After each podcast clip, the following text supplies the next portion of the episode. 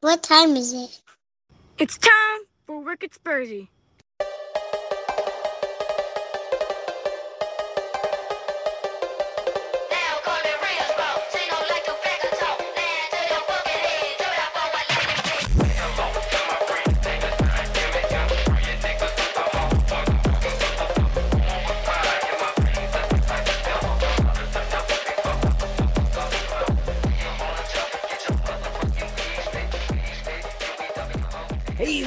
Spursy. Mike, Steve, no Dave again. How unfortunate. But we do have a very special guest uh, we'll get to in just a moment.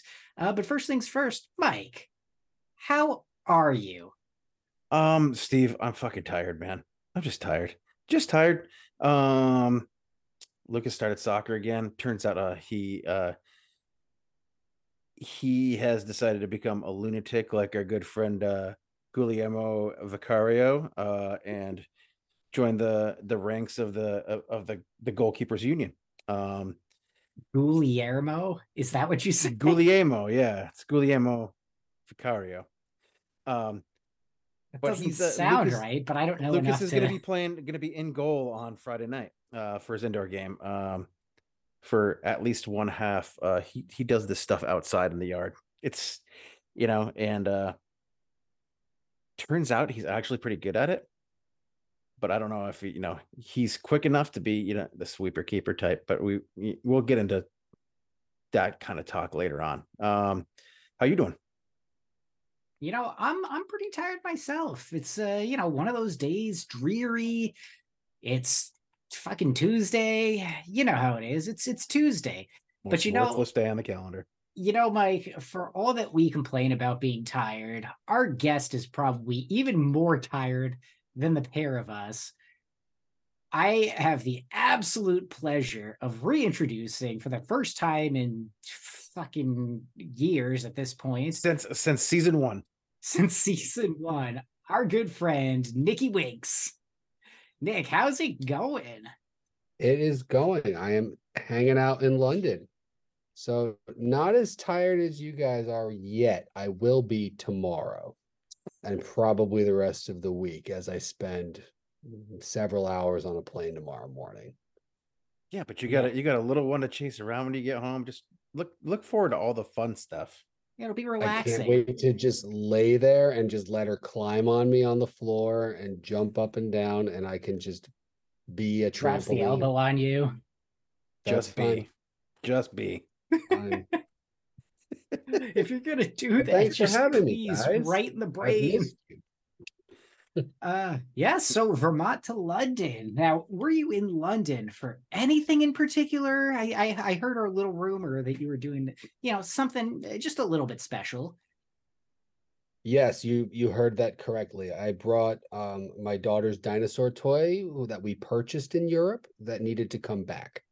So he expressed a desire to go to uh the Big Ben, um Bath. He got a thing with Romans and then um the Spurs match. So got to go to uh the Tottenham and Chelsea match last night at the new stadium and it was the match was frustrating. The experience was unforgettable. You know that I, that's what that's what we want to hear. I I, I really want to know did the uh did the dinosaur uh get to experience uh the the the Tottenham pub experience pre-match pub experience as well. Oh, he did. Yes, he did. Um, the so the dinosaur got to experience a whole lot of Tottenham, to be honest with you. Um, I can start. Uh, I I connected with our friends at Boston Spurs. They were uh wonderful to include me in literally all of their plans, from dinners and lunches and car rides and everything else. Um, to a tour of the training ground where we got to watch a U18 match where they lost to Crystal Palace, but it was pretty fun. Uh, while there, we got to meet uh, Jermaine Defoe. We got to meet Pat Jennings. Um, and then we also got to see some of the cars that the players were driving out when they were leaving. Um, but we weren't allowed near them because it's kind of like a fortress, which was which was kind of cool. Um, and then we we waved to all the fans that were waiting by the gate because we were riding out in a Tesla that was an Uber, but you know they didn't know that, so they just assumed we were players, and we all just waving, you know. Um, so that was fun. Uh, VIP treatment. Di- the? Dino was with me for that, and uh, as well as the two tours that I got to take of the stadium. So I got to take two different tours with the dinosaur. Uh, first one with Boston Spurs, and we got to meet um, Ossie, the legend from Argentina, the World Cup winner, and our first. I think he's the first international signing that Spurs had ever had, um, which was a fun fact to learn. He uh, one of the nicest dudes ever. I was sitting there just kind of admiring the stadium, and he sat next to me and asked where I was from. I said Vermont, and it took him a second, and he asked about, "Is that where Ben and Jerry's is?" I was like, "That is exactly where it is." um, and he was nice Ah. enough to say hi to Mike and uh and his boy there Yep. We were out. We were out picking up grippy socks for Lucas's uh, season. very nice. Um, but then, uh, yeah, match day, the little dino came with me to the second tour where we got to, he sat on the match ball, which was funny. And I had the same tour guides and they thought it was hilarious. So, um, he got to sit in Big Angie's seat. Uh, we got to hold a press conference together. That was fun. Um, I, I didn't really nail the mate after the questions, but I tried. And uh, and then we went on a pub crawl with the Boston crew, and they don't slow down. each of them had a, and I followed suit. Um, each of us had a giant pitcher. They're bigger than our our pitchers, um, and cheaper too. Uh, but we what's we that? hit we hit the uh the Beehive. We hit oh, gosh. I think the Royal Antwerp was another pub. We then went. I I went after my tour to the. uh Gosh, I can't think of the name of it right now, but the uh, the pub that's also inside of the brewery. oh, that's also- Beavertown pub. Beavertown, which I learned was just purchased by Heineken. Fun Yeah. fact. I just I just learned that as Um, well. And uh and then we ended the uh the the pub tour at uh Bricklayers, which is a very well-known establishment across the street from the stadium. It's got hundreds of scarves and it now officially has a Vermont Spurs scarf that's going to be uh hanging in the rafters. I told them to take down the Rochester Spurs because no one likes Rochester.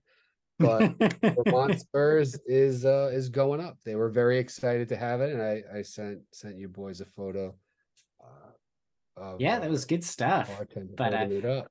Look, credit where it's due. Rochester has garbage plates, and those things are pretty damn tasty. Fair, fair. If you're if you're looking for a heart attack, I, I hey, I didn't say they were good for you. I just said they were tasty. the thing with like the scrapple and shit on it, right? Or is that Ohio? Uh, I might be Ohio. I mean, I just had fuck Ohio was too, like but- fucking, you know, French fries, mac and cheese, like Okay, hot okay. dogs, like just all on one big plate. It is. It, really is just a, a big heart attack. But uh, I mean, damn, it, in my twenties, that was good. Oh, there you go. Now it would probably kill me, but Ah, you're that's in shape. aging for You're you, in shape. right? It's I fine. know all about that. So I, I think we have uh we have a little something to talk about. a- a- And I think that uh might as well just jump right into it because uh let's rip the band-aid off. Um we had a match that happened um Without Harry Winks, with without Harry Winks, unfortunately. Um had 'cause- to give him the shout out. I mean, uh, how often do we get to talk about Harry Winks with? I the learned he was Winks? the very nice guy around the training ground, and I also learned that Eric Dier is everybody's favorite person at the training ground. Huh. no kidding. No kidding. Apparently, he is like the sweetest dude on planet Earth. Unless you give shit to his brother. Yeah, then he's climbing stands, trying to punch you in the face. Um listen I, I think that i think that uh we can just get right into talking about the match um if you guys are cool with that uh and and uh, we'll ask nick his perspective because he was in the in the in the stadium um but for me uh watching here on tv i really thought that like those first 16 minutes to to 20 minutes of the match, Spurs had them had Chelsea absolutely befuddled. Um, playing out of the back. Um, you had Udogie pushing up, you had you had Maddison coming back to receive balls.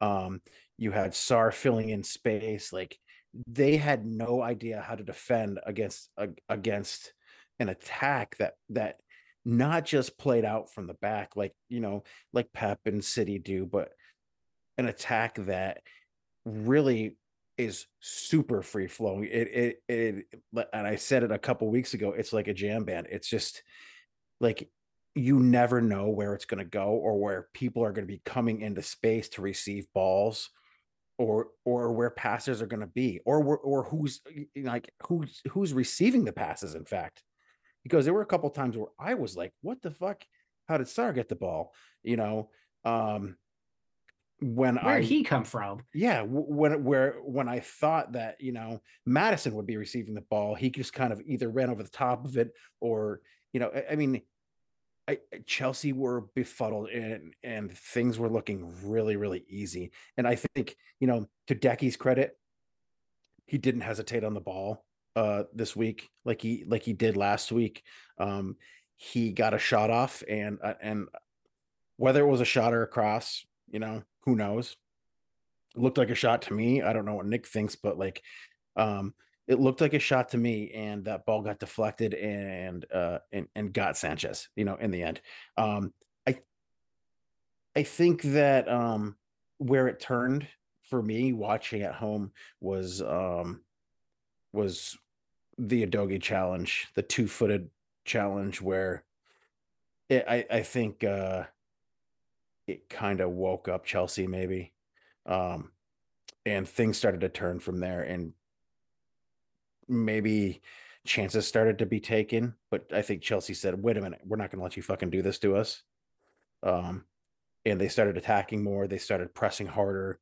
Um, they were pressing with with players that I that with their with, midfielders dropping their dropping their front forwards back and pressing with midfielders, and then and then switching that up like for the next five minutes, and and things. That's when things got out of control. Like battle of the bridge style but um I, I, what was it what was it like in the stadium was it the same type of feeling was it like this is gonna be just a fucking absolute battering and then it just turned into shit So I would say uh, one the first yeah, I'd say the first 15 or so minutes of that match, the stadium was just the whole time though the stadium was electric and it was nuts. And I think uh you know going jumping to the end of it where we you know everybody was the place was barely empty and everybody everybody's singing Big Ange and Vicario's names and clapping for all the guys. Uh, you know, there was easily 40,000 plus people that stayed 10 minutes after the whistle blew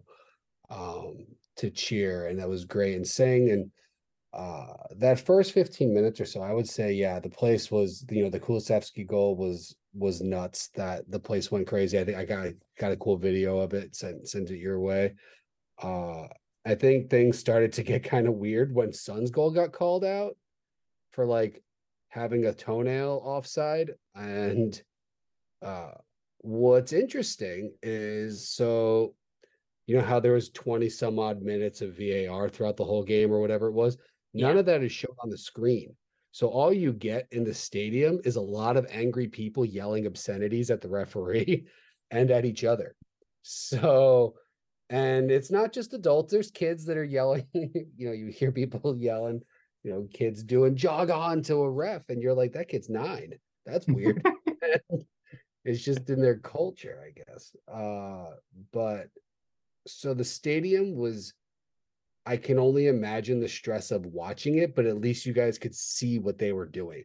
So we didn't know about like Romero's red because we were they were checking offside, they were checking a handball, and then they checked the the you know the what ended up being the straight red. the challenge yeah challenge. Yeah, it was the Um, goal it was a goal from Conor Gallagher right and they, they were offside Yeah. and and we couldn't see it because they wouldn't show it on the screen until after it was all done. So we all sat there for like nine minutes yelling, um, confused and not knowing what to do. But you know, you think of Chelsea in the match, like even with 10 men, we were winning that game. There was they didn't know what to do. They didn't know what to do until the 90, the 70 something odd minute. Once Dier's the or you know, they scored their second goal, and then Dier again, Dier was off because of, or Bentancur was off for you know a belly button hair, and then that gets ruled out, and they score immediately after that, which is shit. And you know, I still don't think they knew what to do because we were playing such a high line, which normally when you're down to, you know, eight outfield players, you're you're parking the bus. And here we are, like, you know, we're gonna hold this high, the highest possible line. So much so that like, you know, you see all the old Spurs players tweeting about it, like Vertonghen's like, I've never seen that before. And I I don't I think the fact that and also, you know, credit to Vicario was a god in in that match and i, I think the uh it, it really took them it took us getting down to nine guys and being completely gassed for them to finally break through. And i think part of that is I, don't think Mauricio knew what to do. I don't think the Chelsea players had any idea what to do. They were constantly called offside. Particularly Sterling, he was very much always out of uh, he was always being played off. And it's the stadium was so much it's hard to describe. It was like being in a very tense like meeting where everybody you know everyone's angry. You know everybody's real or like you mess up and like mom comes in and like like oh god what's gonna happen? Like i know or dad comes home or somebody comes home and they're gonna like chew you out for breaking something that's like important. It just felt like that unease like what's gonna happen? And i will say you know you read a lot of stuff online and, and people posting things about like you know dire shit and all these other players suck and the club is shit and Levy sucks you talk to fans like when we were talking to folks at the match because I was there by myself at you know, where I was sitting. Um, that was like non-existent, and it was a lot of folks who really like understood what was going on. Um, we're all just like completely bought into Big Ange and Ange Ball, and it it was, I think, one of the only times you can lose four to one and walk away with a shitload of positives that like like in what world do you lose four to one and then everybody in the stadium's excited about the future? Because we had guys that were you know guys that had been on the in the squad for you know years who were out there playing out of position. You know emerson was playing as a left back or a right back like a left or a set like a you know a center defender with dier. And you know they're they're just throwing everything they possibly could out there and buying into this new system. And the, the place was just in, incredible. Um but it, it, was i also think it spoke volumes about where chelsea is that you could spend a bit that was a billion pounds sitting on standing on that field like 1 billion pounds on that field for chelsea in blue and they didn't know what the fuck to do I got to tell you, Again, Mudryk did Dier, not impress me Oli- whatsoever. Eric Dier, Oliver Skipp, Højbjerg, Emerson. They didn't know what to do. And you're like, these guys caused how much? Like, do you have a receipt? Can you send them back? You know, that's exactly how I felt about Enzo Fernandez watching him do Again, whatever it was he was trying to do. You spent how much money? What, 90, 100 mil on him? And he was just awful awful. I mean, he was yeah, he was what I think eighty million pounds, and Mudryk Mudryk was hundred or something, and they went in for each other because they both can't play well together. And it was ridiculous. Yeah, Absolutely, Reece James, Reece James couldn't handle anybody. He had nine hundred year old Thiago out there trying to, um, trying to, you know, f- fuck with Romero, which he did, and got under Romero's the match skin. Was lost with the second red and that yeah. was it wasn't you know I, I think also i think the biggest casualty of the match was was you know van de Ven going down mm-hmm. i think that was that's going to be really hard for us to recover from. I think, especially as we continue to play a high line. He's like the fastest dude in the league. Um, Yeah, that dude's got wheels. Romero's a walking yellow card still. I think he repressed it for several matches after he got his vice captaincy, and he's like, I'm gonna tone this down. And he's nope, he's still yesterday's match, you know who a few of us were chatting like at halftime. Uh you know, we're like, you know who wish we still had? Lamela. Because he would have gone out there and started slapping these fucking Chelsea players, stomping on feet, kicking motherfuckers, and it would have been funny funny at least We need, yeah, we need a shit. We need it. Well, we need a shithouser who knows how to get away with it. The, the- yes. So yeah Richarlison's a shithouser but he doesn't know how to get away with it and He now also he's has gonna a be pelvic injury, apparently. yeah yeah, we'll see what that what, what that turns out to be. But Nick, you know, the, the interesting thing, like watching it on our side, uh, you know, with the TV commentary and all that. So VAR, yeah, like, yeah, we had the uh, ability to see the replay, but I think, you know, uh, this is one of those rare times where I'm in agreement with the commentary team because they, they were just sitting there like, well, is it going to take 10 minutes for you to look at the same thing 30 times and not make a decision? Like, if it's not obvious, let the call on the field stand. Like, that's that's just it.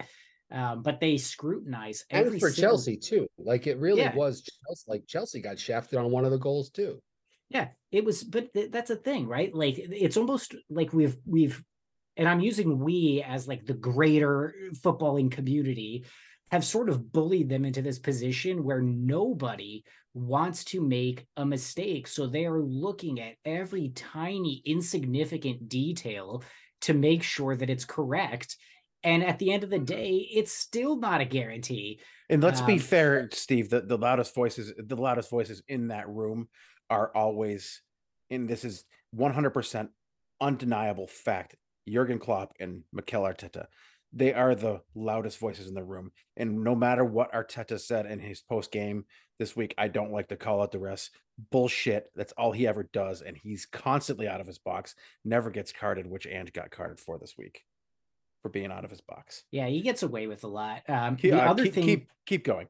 the other thing that was interesting, and I, I don't know that you would necessarily get that in the stadium, was um, sort of the the post match reaction, which kind of surprised me too. Um, you know, Chelsea won that game four to one, but who were people talking about at the end of the game? It was Spurs. It was how great Spurs looked and how much they bought into Ange and the belief and and how they should be proud. And that's just such a weird thing, right? Like Jackson got his first hat trick and he's only scored six goals total.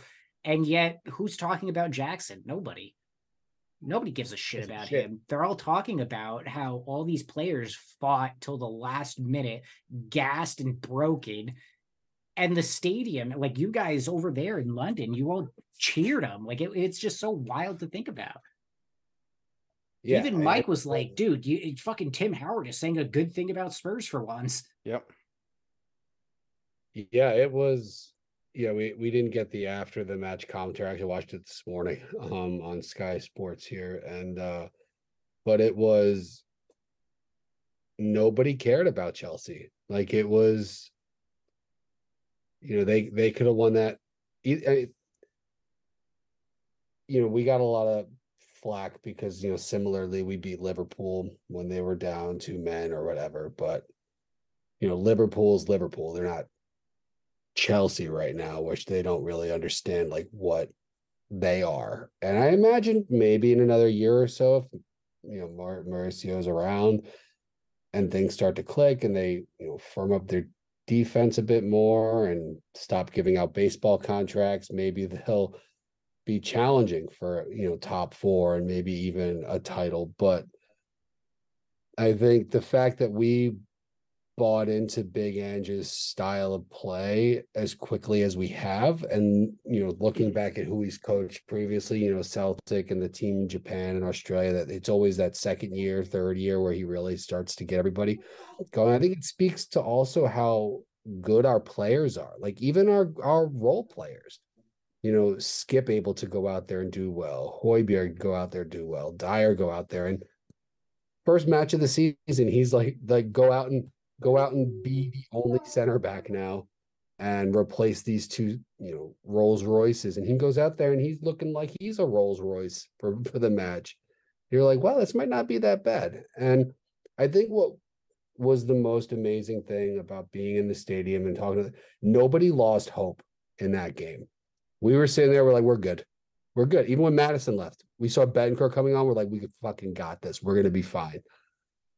And it didn't go away until the third and fourth goal. And then it was really just like, shit, our guys are, we're building something special. It wasn't like, whatever. We lost our first match. We're still in second place, one point, whatever, behind City. Like, And honestly, did anybody expect us to be in this position at all this season? hell no. The fact that you see posts right now that people are like, oh, Arsenal's still the only invincible team like the fact that folks were having it in the back of their mind, like the fact they're saying that means that it was in the back of their heads that Yeah. Spurs might pull this off. And I'm I'm, kind of glad we did. And I'm I'm kind of telling you, glad we we live rent free in their heads. Like it was probably killing them to see you know, that it's Spurs. it's, were- it's like every time every time somebody gets 10 games into the season in the NFL and they're undefeated, they they fucking trot out the 72 fucking Dolphins and start talking on TV and shit. yeah, I- I- it's the same, it's the same bullshit. That, it's almost I- like a, honestly like a pressure's like lifted. Like now we don't have to worry about Big Angie's home streak. We don't have to worry about the winning streak. Right Yeah. now, and by the way, and by the way, ju- just for the record, uh, uh, Arsenal was beaten that year. They they did get beaten that year. Just Not, not, in the really. league, but in, Yeah. in I the was cup matches. cup matches they lost. Yeah. So Yeah. so Mike, I'm gonna I'm Anywho. gonna I'm gonna start with you. I'm I'm gonna read you this quote, um, and I just want you guys to react to it real quick because it's it's one of those things that I think sums up a lot of what we've been talking about here. And this comes from a interview uh, that our boy Decky gave, uh, and he says some things are bigger than life, bigger than football, bigger than the wins. Honestly, I was really proud of that moment and the fans. I was grateful, and it makes me want to give more back. Mike, what are your thoughts? Uh, here's my thoughts. Like, Here's the thing. here's the thing. uh, I, I'm not going to say here's the thing. You know what's funny is like I one of my surgeons said that today like six times. Um, but we it- it's not just Decky. It's it's the entire it's the entire club from from the the the people that are in like food service uh to the people that are in uh concessions all the way up to the players and even probably some of the board members are like yeah this is what it's all fucking about right? It's everybody around the club. The fans are buying into it and the players are are seeing that the fans are buying into it. Um you know we didn't see that with the with the the two previous football terrorists that we had um in the club. You know we didn't see that. We didn't see that with with that nasty italian and and and uh and the portuguese guy who who just called everybody out. We didn't see that shit we see a coach now who gets the players to buy into the system he he gets the fans to buy into the system he's but I think what Decky is saying is that there are some things that are bigger than football, and these are the things that Ange is talking about.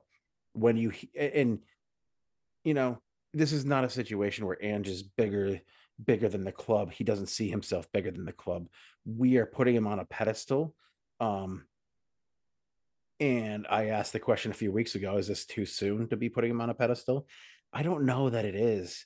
Like um after this match uh, and and i said to you guys I, I know i texted you guys and i said and i said uh i'm going to get a goddamn picture of of a big Ange and i'm going to hang it over the threshold of my house uh just like my grandma used to do with uh, her picture of the pope and her picture of jfk you know um like Hang it in the fucking Louvre, man. Like this is this is the way this is this is this is the way um it- from now on every player that comes in they're either going to buy into the system or they're going to fucking leave you know you buy into the system. And you know what? I'm going to tell you 99 times out of 100, that player, no matter who they are, is going to buy into the system because the system works. And the system works because because the people that are in charge of that system are are good people. You know, it, it's about being a good human being and it's about treating your players right and it's about treating people right. And when the fans see that they react to what the what the players are are doing on the field uh because of because of what's been brought in and as spurs fans we're fucking lucky we are lucky. Lucky. Because Oh, we haven't seen this we haven't seen this since probably 2016 17 uh you know Pochettino days uh, and I don't even think it was that good. So, Nick, uh, over to you.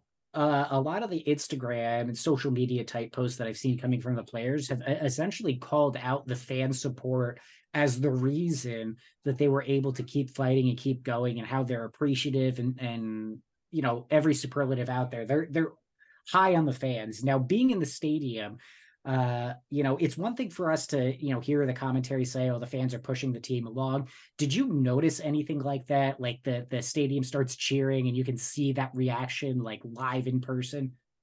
It was unlike and I, i've been to nfl games nba games mlb and like all that it was not it was like a next level. Like the fan involvement mattered. Like you know like they talk about like you know seattle's got their like 12th man or whatever that's called or the uh it, it, it was like that i am at like the that place was rocking nonstop. We were down three to one, and that place was still losing its mind supporting the guys. And I think part of that is, you know, the players that we have on the field and in the club. And I think, you know, going off of Mike's point uh, around what we have now and the not having our, our, you know, dark clouds that we had previously with our previous managers. Uh, when I was at the training ground with uh, at least one of the Boston Spurs guys who could probably talk himself into a breakfast with with the president. Uh, we were chatting with um, her name's Elaine. She's one of the marketing directors there who helped organize all the stuff for uh, um, the crew.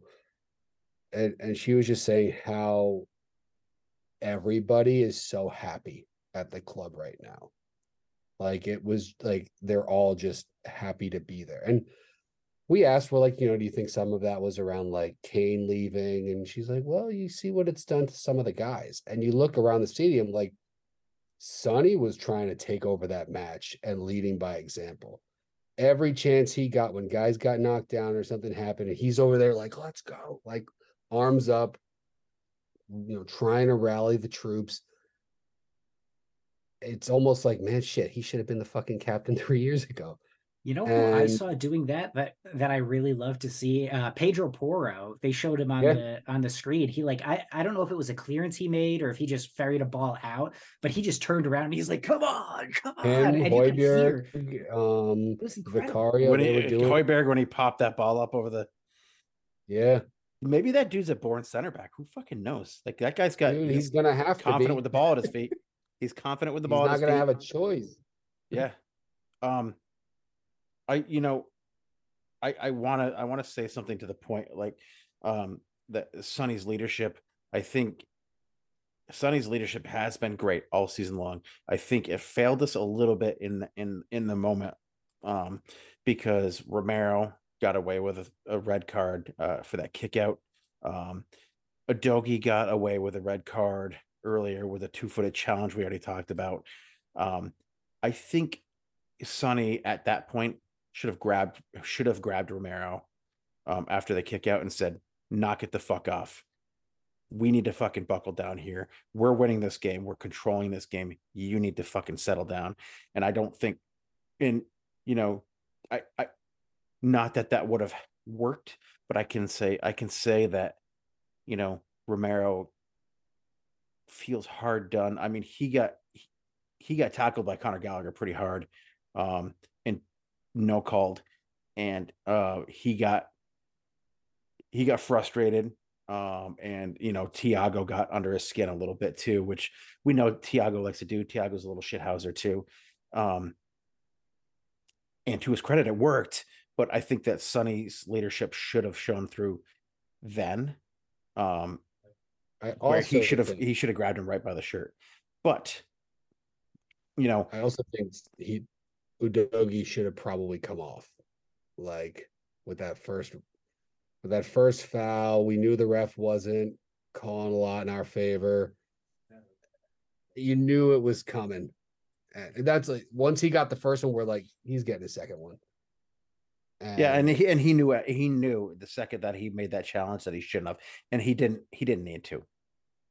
Dier played that, and that's I think what was something with Dier in particular when he did come on. When Udogie got the second yellow, the whole place was like, "What the fuck are you doing?" Like Dier played that flawlessly, and he had Vic Vicario had the angle cut off. Dier played the other guy offside, and then Udogie did that stupid shit, and you're like, the whole place is like, "Why did you do that?" That was He said he did it himself on the that was just it. It was head. immaturity. It was, and that's when we. That's what lost He's the young match. kid. Was He's a young kid, you know, and these Yeah. things happen.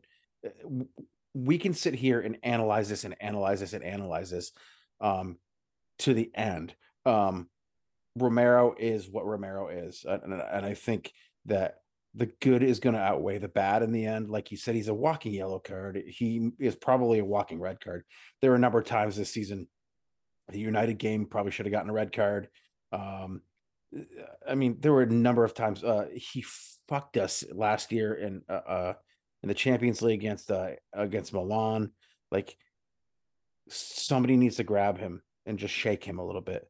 Um, but at the same time, like you want that, you want that in a player. You want that aggressiveness. You want that edge. You want you want a player who's going to play that close to the edge because when you have a, a, an aggressive player who's who's as skilled and talented as he is that's what that's where you win games that's how you how you keep that edge and that's how you frustrate other teams because those other teams eh, they, they know that well they can get under his skin but if he's on his game on his day he's not being beaten and and you know the, the greatest of all time has has said it that he's the best defender in the world on his day Absolutely.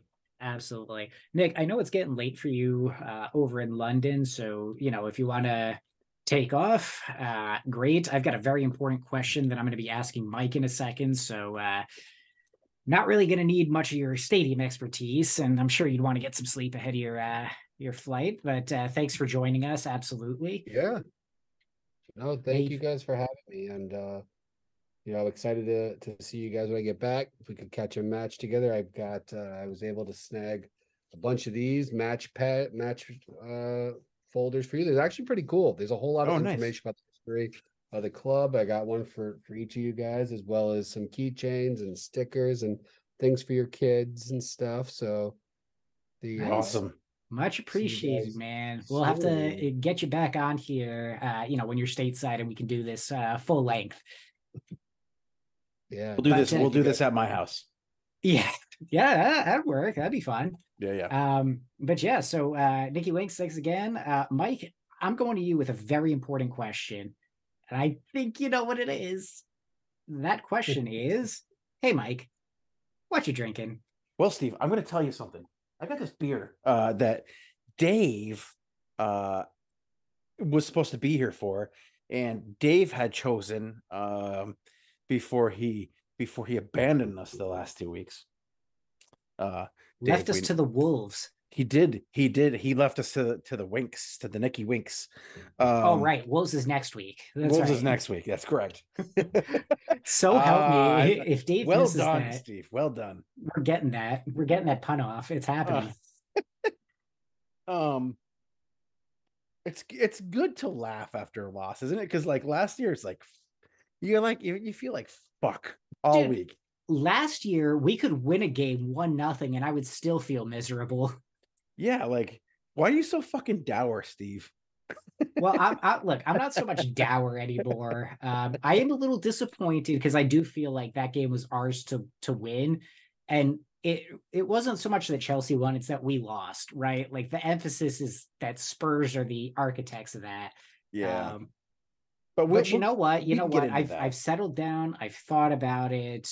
You know, I've I've given myself that you know bit of distance away from it, and I, I do think that it is absolutely um, it, it needed to happen. Right? We needed to go through that level of um, that loss, that that negativity, the being up against it, because it really shows that the players are bought in, the the fans are bought in, that everybody is willing to accept it.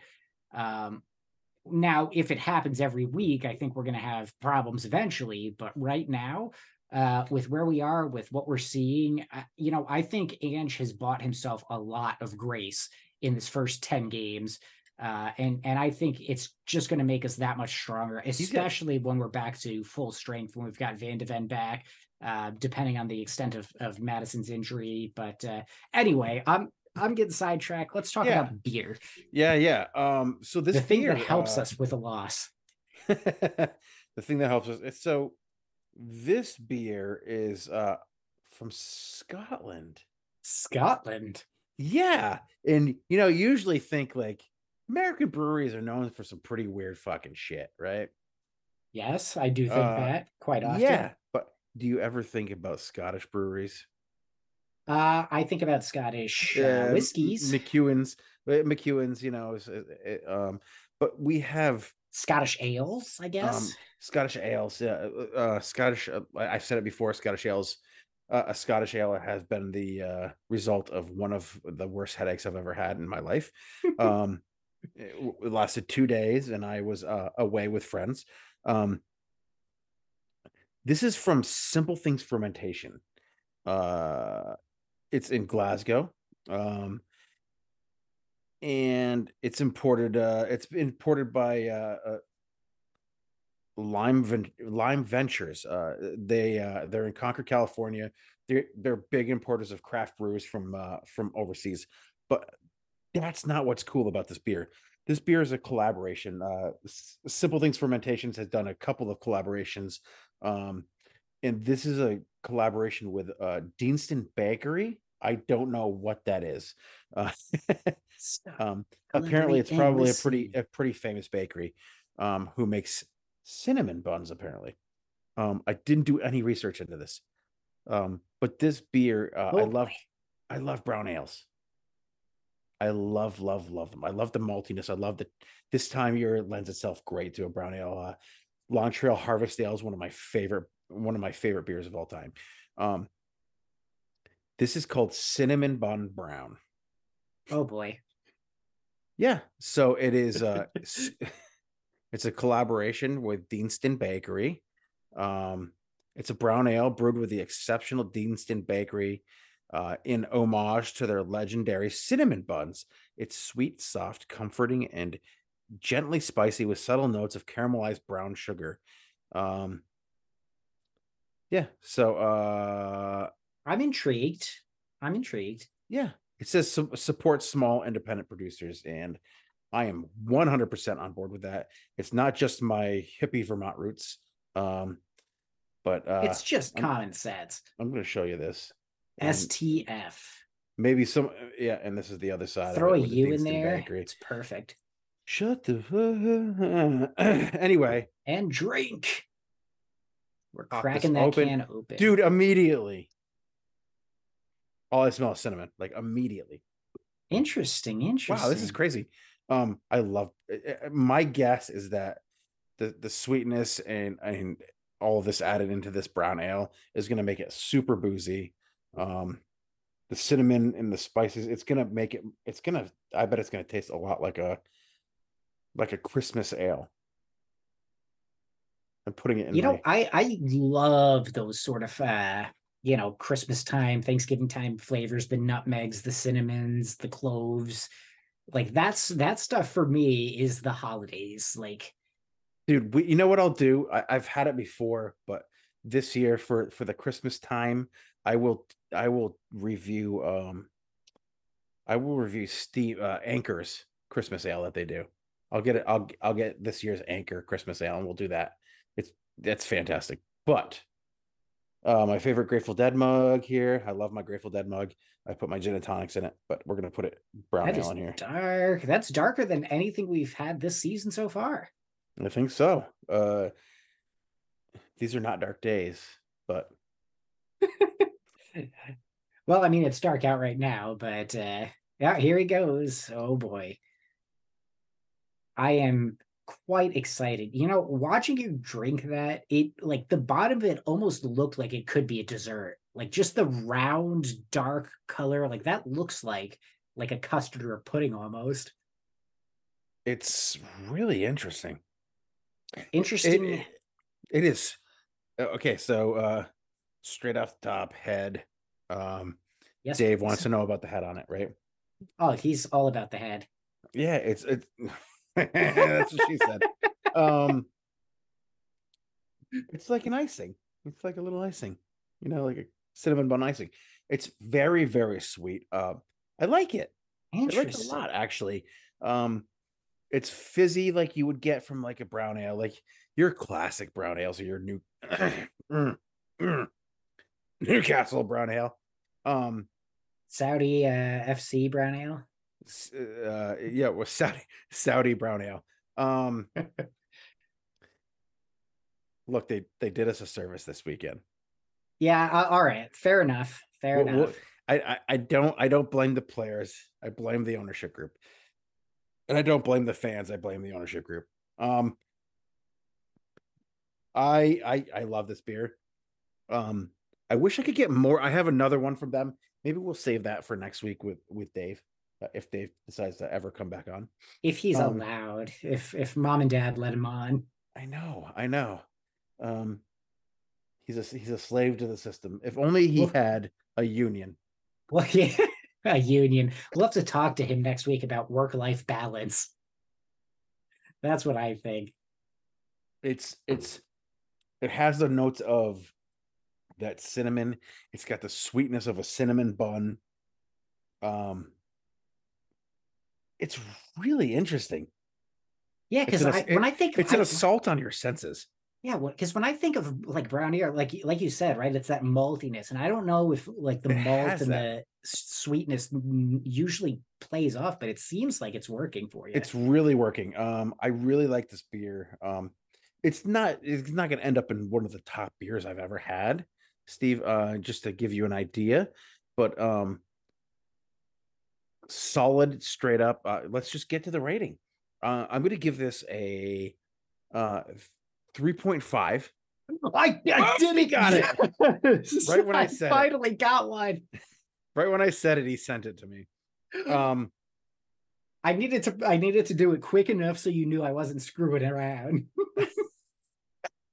he got one finally. So now Dave- you, Dave, you can put that in the and Ricky have gotten one. You, Dave, and Ricky have gotten one.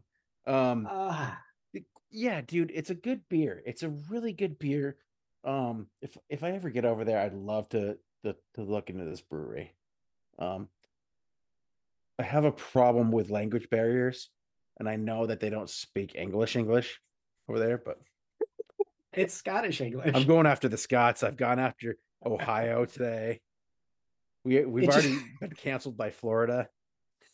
It, all, all I can think of is um, have you ever seen Eurotrip? Oh yeah, dude. Yeah, when they're on the the United bus and the guy's talking to him with uh you know his English and it's just like you guys have taken swearing to a whole other level here. That's see, that's the way I think when I listen to uh, you know, the fighting cock, you know. Yeah. That's why I told yeah. that's why I said to Ricky, like I I- let I let my son listen to you so uh, you know, he can learn how to swear properly. Um but this beer this beer's good, man. Um 3.5. We're going to just and maybe this is too uh, on the nose, but uh hey, you don't have the Dave police here to we don't have the Dave police. Um I'm going to go I'm to go Neil Young Cinnamon Girl. interesting, interesting. Neil Young. Yep. Yeah, Dave would uh Oh, you had that ready to Oh, go. you had that planned, uh, cinnamon. Uh, you had that My name's. Dave. You should pick a Chicago song. Ah. I can't All wait for. Dave to listen to this. this is gonna be great. Uh, so yeah, this has been uh, hey Mike, what you drinking with Simple Things Fermentations, uh, in collaboration with Deanston Bakery. Uh, this is cinnamon bun brown, and I'm gonna enjoy the rest of this. So, Mike, let, let's look ahead. All right, we've got Wolves coming up. This, yeah, this is this is the conversation we want to have. Every other podcast has has uh has taken the anal the, you know the analysis of the game um has has talked about it and talked about it and talked about it um i wanted to get Nicky on to talk about the the the experience in the in the stadium um and not tr- try and overanalyze the match Uh, and that's not saying that because you know that i have a strict policy of not listening to any other podcast before we record um i i i just wanted to make sure that every other you know we know that every other podcast has done analysis Absolutely. and we like to do that but like right now i think that it's important to talk about what's coming up i think it's important to talk about it and i'm glad to have Nicky on because he was able to talk about the you know the experience in the stadium. And and we don't have to sit here and overanalyze things and have people listen to the same shit that they've listened to from every other podcast. So uh, I, I think this is a great time to start talking about, you know, what's coming up, what's on the horizon, because all of the things that we said we needed to win the league, Poof. they've they've everything that we said has to happen for us to win the league has just come to pass, right? Like we said, we can't have injuries to these people. We oh, can't All of them injured. everything happened. Those injuries happened. The cards have happened at the wrong time. The you know the suspensions have happened at the wrong time. All of this has happened. Bissouma's still a risk too, by the way. Yeah, he is because if he gets a yellow card, if he doesn't get a yellow card against Wolves, he does against Villa. Guess what? There's Basuma out for the City game. We already know Romero's out for the City game. We already know Van de Ven's out for the City game. Like Richie's out many for the- more? Richie's likely out for the City game. You yeah, know, but Richie, I'm less concerned about. I mean, look, let's I, let's talk he's about a good guy. Wolves. I Let's love talk him. about Wolves. Yeah. So, as you said, no Romero, no Van de Ven, no Destiny, maybe no Maddison. Who knows? Maybe it depends, right? Like it looked like he was walking yeah. fine. It really didn't look like that big of a deal, but it was a non-contact injury, and those can be pretty nasty. Well, we Uh, all know that that Son has limped off the field every single game of his entire career Yeah. because you know, he gives I, it his I, I gotta say the one thing that I do appreciate about Ange, um, and I don't know if this is a- an unpopular opinion or not, but I think he was right to pull Maddison. I would rather have the preventative measure to protect the health and safety of the player than force him to play on and make it worse. we can talk about that because I think Ange made every single, every single substitution he made was absolutely on point and correct. I And agree. that's not in not that's not in hindsight. That's at the time that it was made. I loved that Bentancur came on for Deki because they had a moment. They had a moment when Oh, they when they did their high fiving situation. But um, yeah, let's let's talk about Wolves because here's a team that can't score that seems to be getting points when they're when they're needed. To, and and and Wolves have been doing this for years. It's it's the same with Crystal Palace. Um, Aston Villa's just gotten good, but um, it's the same with Crystal Palace. They've been doing it for years. They've been skating by, um, keeping themselves, y- you know, mid level. Wolves last year probably should have sh- probably should have gone down. Um, but See, they here's the thing about they're they're looking they're they, they have a manager not unlike us that the, the fans and that the team is buying into right now yeah, they do. yeah. I mean, it's not the same feels as us but look, if I'm Wolves right now, I'm looking at the sort of injury slash suspension crisis that we've got, and I'm thinking if we're going to take points off of this team this season, now's the time to do it.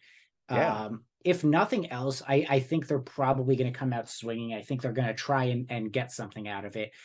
And whether or not they're successful entirely depends on how well the uh, B team, or so to say, uh, can handle their responsibilities. Because, you know, I, I've mentioned it to you guys already. I, despite Dier playing admirably uh, in his time uh, for the Chelsea game, I still don't trust him in that back line. Not alone, at least. He's too slow. Um, and frankly, like you play Højbjerg there, you play Emerson there. I don't know if they necessarily have the speed to to you know help him out. I think Højbjerg does. Højbjerg maybe, Emerson maybe, but you know it's not ideal, right? Micky was like the ideal person to have there if we needed Dier to take over for Romero, but we don't have him. Uh, so I'm I'm concerned. He's one of those players who you know, one game isn't going to erase what he's done in the last several. So I'm I'm worried about that back line. Now, personally, if there was ever a time for somebody like Phillips to come in and show that he is capable of taking the step up, now is the time to do it. Whether if he starts, if he starts that game, and I'm not saying he will, and I don't honestly, I don't think he will, but if he does, it is going to be such an interesting thing to watch because this is somebody like if you think about Andrew's philosophy, if you get the chance, if you have the opportunity, it's up to you to take it and make it yours, right? Is Yeah. this going to be the type of player to step into that role and show Ange, hey, I should be, you know, I really should be fighting for a position with this first team. I am ready and I'm capable. I don't think he's going to start, but I also wouldn't put it past Ange to do something like that, especially for Wolves. But I know you don't think that's going to happen. What What do you think's coming? So I, I it was so we talked about this earlier, right? Uh, we had a lot of takes. Um, while Dave was trying to get work done, Steve and I are bouncing back and forth. Uh, I had a, I had a little time in between my uh my uh, cases today at work, uh, in the operating room. Um, I so I I did some research. I did a little research when I got home today, actually. Um, and turns out like so steve knows that i'm into like looking at the youth players uh i i i, do go i i bought my spurs play again i watched the i watched the youth teams play uh nick went nick went to watch that match that the u18 match uh i was watching it at the time um so i i do watch these kids play and i and i i don't have kind of the analysis that somebody like a windy has um, but um, I did some research, and and there's not a lot on on Ash Phillips out there. Um, I didn't know if he was fast or not. Turns out he's fucking fast. Dude is fast. Dude is athletic. Um, and I may have changed my take, Steve. Interesting. I think against a team who like a let's face it, like I- like I said, they have a manager that people are buying into, that the team is buying into, that maybe the fans are buying into. Um, they seem to get results when they need them. When the teams below them are are doing well, they get the results. Um, they still can't fucking score a goal, but um, I think that this is the game that you want to see Ash Phillips play now I'm gonna. if, I'm if you're gonna if you're gonna curveball. i mean because because you don't want to have like throw somebody like Dier in there and and and and Højbjerg give it Højbjerg a chance at center back and be like okay this didn't fucking work against Wolves and then have to rely on like Ashley Phillips to come in and be like okay now you have now you have to play we need we need Højbjerg in the midfield and and you have to or we can't have Dier back there you have to play against Villa here's because here's the curveball. Villa's wanna now good. you. I Villa's we're not talking good. a lot about Ashley Phillips, right? But there is somebody else who could potentially also take that step. up. Dorrington. Dorrington. okay, so so Phillips has um but this and and not to mention TEI again. Uh here here's where I go all the Nathan on you. Uh do you want to have Do it. Do Let, us have a- hear it. Let's hear it. do you want to have a guy who's played uh in the U21s or U18s um go out there in front of a guy who has played championship football? I mean, that's a, it's a good question, right? And like and like I said, like I said, like I think Dorrington is probably steady Eddie. I think he's probably a, a player who's going to be good.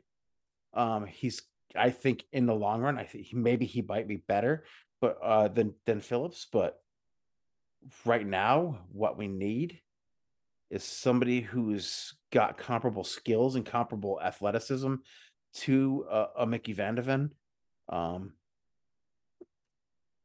it's maybe it's and, and maybe Dorrington like he might have the he might have uh better footwork. Let's just say footwork.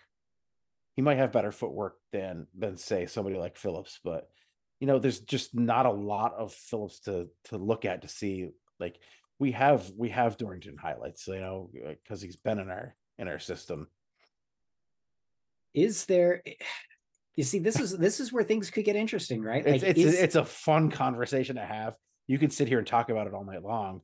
and uh, honestly you know for me In the end, it's when- gonna be it's gonna be Dier and Højbjerg back there. well i that's the thing does And Emerson. I, i'm not sure i think the the conversation of who starts alongside dier entirely depends on who is fit and ready to start in midfield if Bentancur is fit to start a game He's not. Okay let's say Maddison's injured is Lo Celso fit enough to start a game because if bench. he's not if he's not if Lo Celso can't start if Bentancur can't start and those two are are off the bench options it's got to be Bissouma Sarr and Højbjerg in midfield who I Doesn't mean you did to. you you did make the argument that you could drop Deki in there you drop Deki, uh, you play Brian on the you play Brian on the left where he is uh, most comfortable. You play Brennan Johnson on the right, who again, unfortunately, didn't get a good run out. And Brennan Johnson, I'm going to tell you, in that game, uh, those first 20 minutes was fucking, and to use your words, was electric. yeah he was really good Kid is like kid is kid is sick, dude, and and and he's gonna thrive under Ange. He's gonna become a superstar under Ange. Um, I think so I think look, so he's look. I think you could put Brian on the left. I think that's where where where he came from. Um, where he's most comfortable is the left side, and and Brennan Johnson, great on the left. Uh, he's played a lot of his career on the right. You put him on the right. You drop Deki in the midfield in that Maddison role. If Maddison can't play, my guess is Maddison plays. I think, like, he could have a knee. He could have an ankle. I don't even know what happened in that play. It looked weird. yeah it looked like he might have jarred his ankle um going yeah, I, I, I quite honestly like first glance. Remember, I, I texted you guys and I said I, I think that's an Achilles. Yeah, that's kind of what it looked like. But I But mean, he he, like off. I said, he he, walked, off. You know, we, He didn't look to be in any We would have seen. Kobe getting carted off. You know, like when Kobe did his Achilles two times. I- I- Yeah. I, I, think that there's like a lot to talk about. help.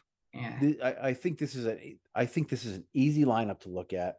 I think that um, we can beat Wolves pretty easily.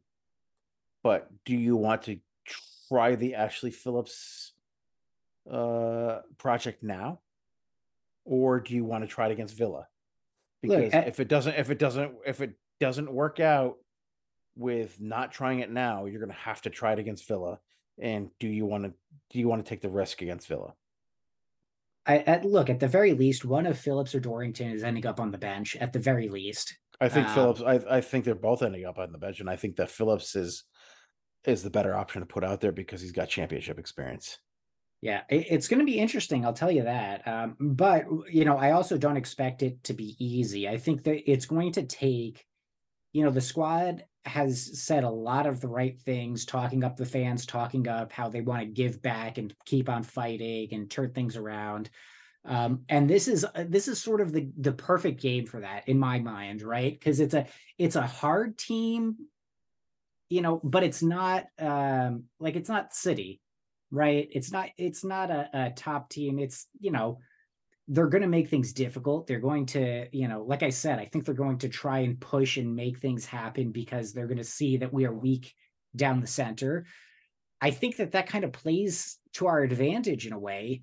Um, and then it's just up to the players like prove it prove that you've bought into Ange's system from top to bottom the guys that get the start out there need to be you know ready to go ready to drive everything home i do think we can get the win um yeah. but it, it's it's going to be and it's a mentality test for me too eh, you know yeah. this this squad has been through a lot over the last few years well some of the new guys maybe don't have uh you know the the terrorist football PTSD. Uh, but when you've got a guy like Dier who has been through it all, uh, who is probably going to be starting for the foreseeable future, in next yeah. three games at the very least, um, you know, it, does he have the mentality? Is he able to turn it around? And that's this is going to be a great test for for all of them you know prove that you have what it takes show us that you can stand up to adversity that you can take it on the chin and you can go another round and push forward and i yep. think you know uh, i think it was nick uh, who had mentioned it earlier you know son was out there rallying everybody trying to put the game on his shoulders and drive it home if he can get everybody on the team to give that level of effort we'll be fine for Wolves at least. I'm a little more concerned about, you know, the Villa and City matches, but first things first, let's get through Wolves. Let's let's see if we can uh, you know, get get our 3 points and and stay competitive. Agreed. Agreed. Well, we're coming up on the uh what my friends on the NFL Red Zone channel like to call uh the witching hour. Oh, um yes, yes, yes. We are past Halloween, I understand this. Um but uh, let, us talk about final thoughts here because uh, I I've, I've got some uh, lined up, but I I want to I want to know what you think uh, coming out of this week into next week into the and in the future. My final thoughts, eh, you know, I, I've got to echo what uh, some of the players have been have been saying on social, and it's just that I've been really impressed with the fan reaction. You know, uh, for as much as I want to pick on fans for being, you know, a little bit too, you know, off the cuff, let's just, you know, have that knee jerk reaction to every little thing. This was an opportunity for some of those vocal minority fans to get out there and make a mountain out of a molehill. Um, but I, I didn't really see that. Like, I haven't seen much of that reaction. I didn't see anybody blaming anyone. I saw a lot of unity. Um, and and honestly you know when you're losing to a rival like that in that fashion it would be easy for fans to be upset and to try to find a scapegoat and to try to you know oh this player should never play for spurs again. This player was awful. But i all i saw online were people coming together and showing that they've got their support ready to be dished out uh, you know next week for wolves and for the foreseeable future. Like I said, I think Ange has bought himself a lot of grace. And I, you know, kudos to the fans, each and every one of you out there. I, I have to imagine it's most of our listeners who who are in agreement with this. Um, you know, keep up the support. It's it's fantastic. I I love coming away from games, even games that we lose, and seeing fans still supporting them with with pride and with vigor. Uh, you know, I, I mentioned it to you guys. Club motto: "To dare is to do." We dared. You know, we we failed, but we played well. We did our thing. We didn't compromise our values, and I am so looking forward to a lot more of that coming soon. I'm um, I'm absolutely proud of this team. I'm angry with um, I'm angry with Romero. I'm not angry with Romero. I'm disappointed. Um, I'm disappointed. I'm not in- mad. I'm disappointed. I'm disappointed with with a choice that a, a doggy who has shown so much um composure and has shown so much uh passion uh throughout the season um for for such a young young man. I mean this is this whole team are full of uh young men who are amazing. Um I want to talk about real quick. Uh, the High Line works with nine. Um, that's not really what I want to talk about as my my end goal, but the High Line works with nine. Um, I just want to mention it because I think there are a lot of people out there. Let's let's make this my final thought. Um, I have some other thoughts, but um, we'll talk about VAR another time. The Highline works with nine. Um, I, my name is that on YouTube um, on our live stream today because we have a team and we've talked we talked about it earlier that has bought into a system um we have a team that has that has bought into or that has excited the fans and has made the fans buy into the system um we have bit players and role players now who in the past were were forced starters, right? Um who have bought into the system, have bought into their new roles on the team. Uh those guys being Ollie Skipp, who's been a starter in the past, uh Højbjerg, Ben Davies.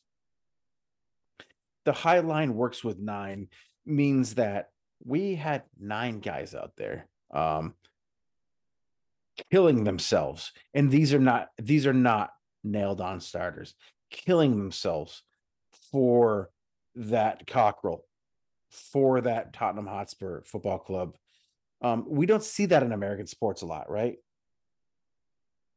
We don't yeah. see that. We uh, like outside of guys like derek jeter and david ortiz we don't see that kind of like we're playing for this club. You know? Um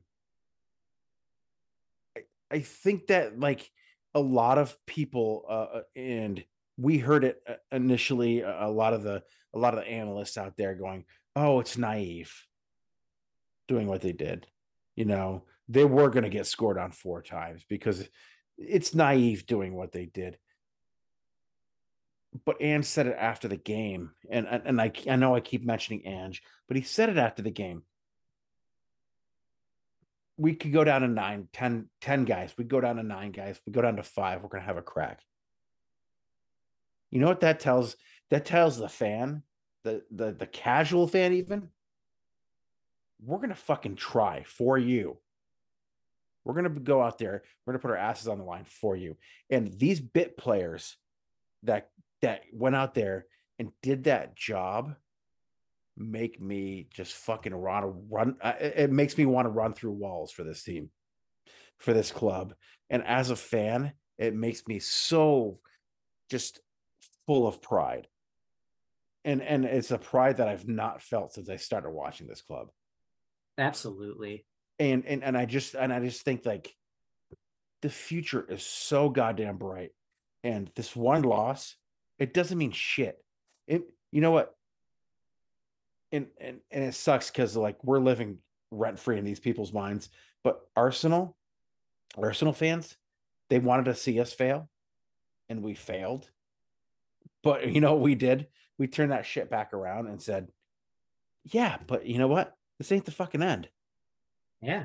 Plenty of this, season this left. this ain't the end you know uh and and going forward i think the future is really really bright for this club and uh and i just want to thank uh pope pope ange the first for uh for for giving that for giving that to us you know for giving that to us as fans Absolutely. Absolutely. And with that, I think I'll give it uh, the classic quiz, quiz, quiz, quiz, quiz. And don't be an asshole. and you know Mike, guys uh, the world is crazy out there uh, you know, Spurs are losing games. Uh, Spurs fans are still happy. Uh, you know, I just got one thing to say. Actually, two things to say, because uh, I, I highlighted it in my in my final thoughts. But uh, you know, let's first of all be safe. But you know, Tottenham Hotspur action, it's fantastic.